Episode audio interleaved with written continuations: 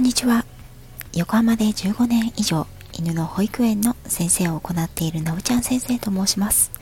先日はサラ先生とのコラボライブにお越しいただいた皆様ありがとうございました。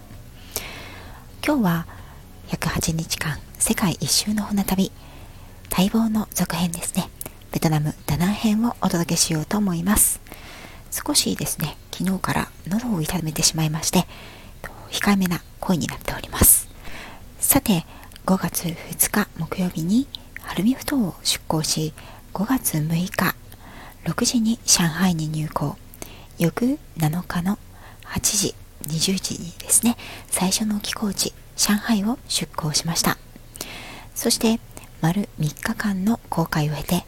船は東シナ海から一路、南シナ海へと向かいます。1日ごとに海の色は明るく、空気は湿り気を帯び太陽の力が増していき気温は高くなっていく。この一日ごとに少しずつ朝起きると気温や海の色空の色太陽の力と星の見え方風の匂いが変わっていくという感覚は船旅ならではのものだと思います。5月11日土曜日の朝南北に細長いベトナムのちょうど中部に位置する町ダナンに入港。2番目の寄港地に着いた日の朝この日も私は喉が痛くてちょっと嫌な感じと日記に記載がありました。通常クルーズでは翌12日に出港予定なのですが私はここで離脱のオプショナルツアーに乗ることに決定していました。ベトナムはダナンで下船をし、そのまま隣国カンボジアの有名な世界遺産、アンコールワットと遺跡遺跡群を巡るオプショナルツアーに申し込んでいたんです。船はそのまま先へ進み、アンコールツアーメンバーは15日にシンガポールで船に合流するという予定でした。離脱組は下船前にホールに集まってツアー主催のガイドからツアーの概要や説明を受けてから下船します。下船とともにすごい湿度と熱い空気がまとわりつきました。うわ南国だな。気温も高いし日本の夏の方がもっともとよっぽどマシと思ってしまうほど。でもこれが東南アジアっていうもの。アンコールワットはもっとジメジメしていてとにかく暑いらしい。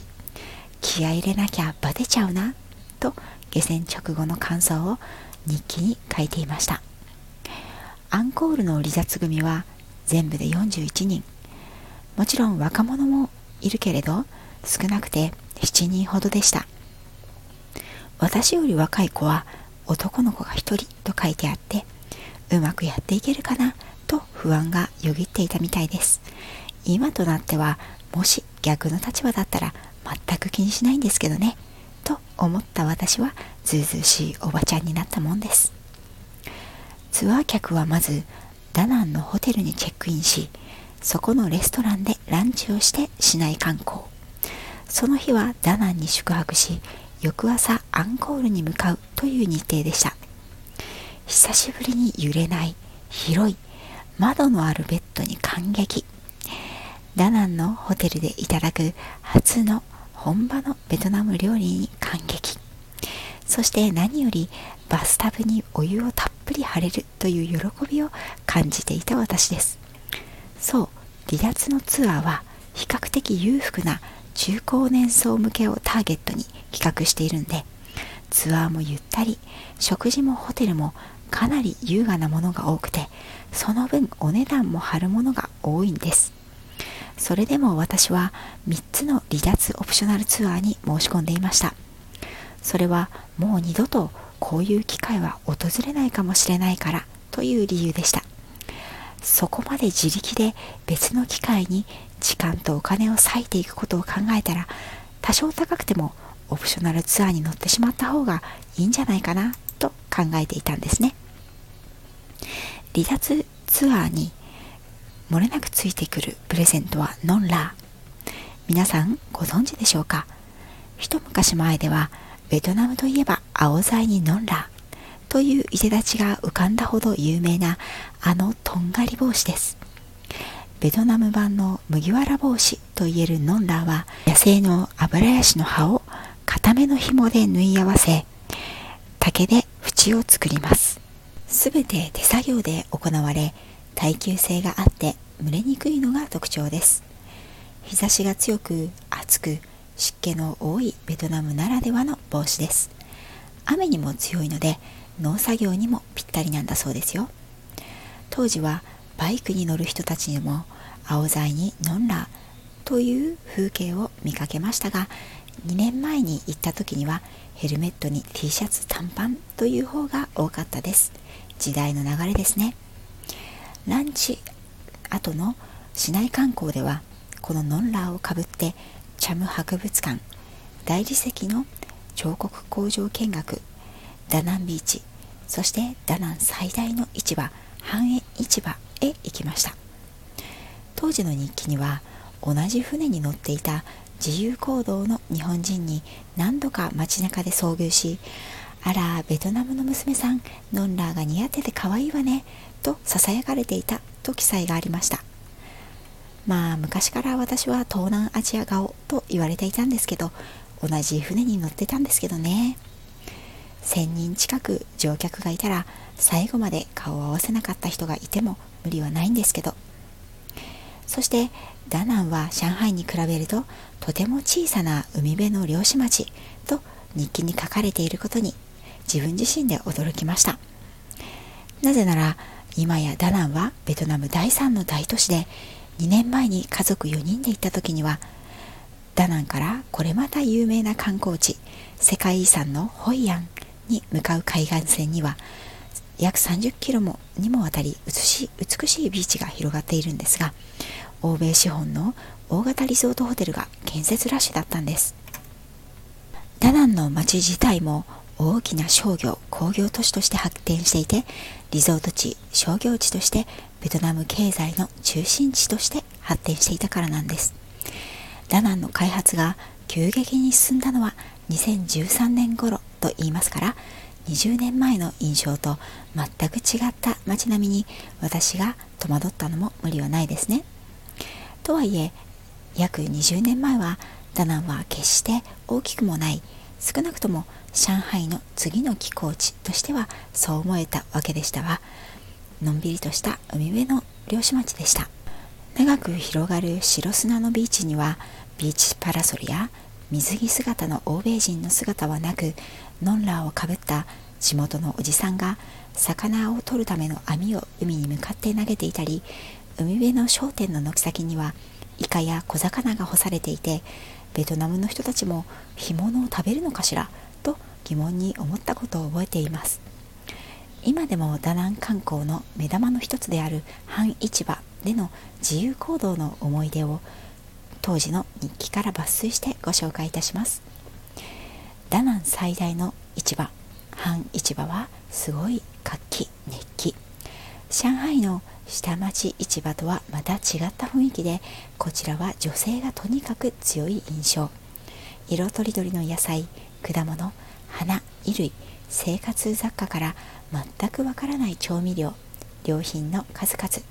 そしてすし詰めの人々。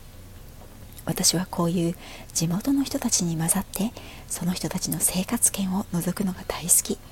混沌ざわめき周期怪しい雰囲気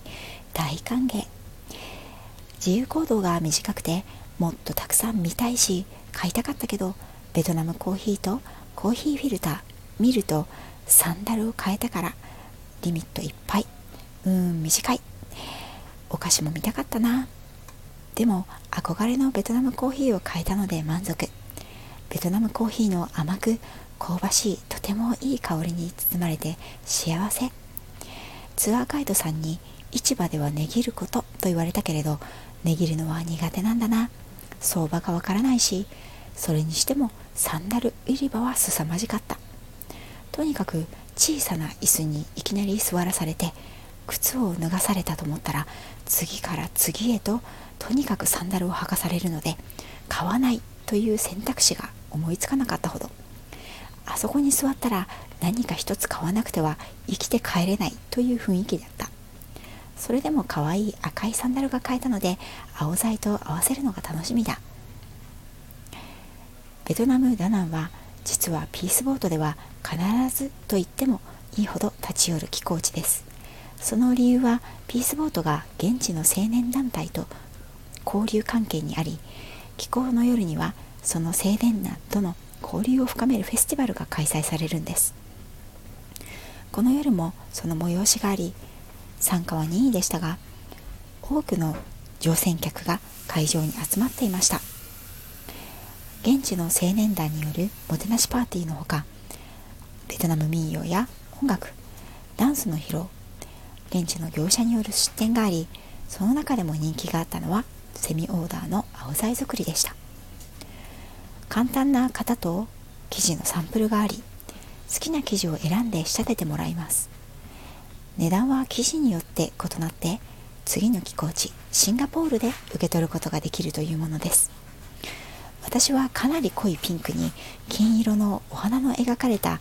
生地と白地のパンツを選び首周りから手首まで16箇所を採寸してオーダーをしました。その手際の良さたるやえこれでちゃんとできるのかな？と疑うぐらいあっという間に終わりましたよ。その青ざは後日シンガポールで受け取って戦場パーティーで何度か来たり大学の謝恩会友達の結婚式と何回か登場しました。私はそんなに当時と体重も体型も変わっていないのですがさすがに脇の下と腰回りのボタンが閉まりづらくなって まあ着るチャンスもなくなったので数年前にこの思い出の品とはさようならをしました。それでも思い出の詰まった唯一の品物愛着がありましたよ。交流パーティーの後はホテルに戻り10日ぶりにたっぷりのお湯にお風呂入って揺れないベッドで眠りにつきました。さて次回からは離脱ツアーアンコールワットと遺跡群の模様をお伝えします。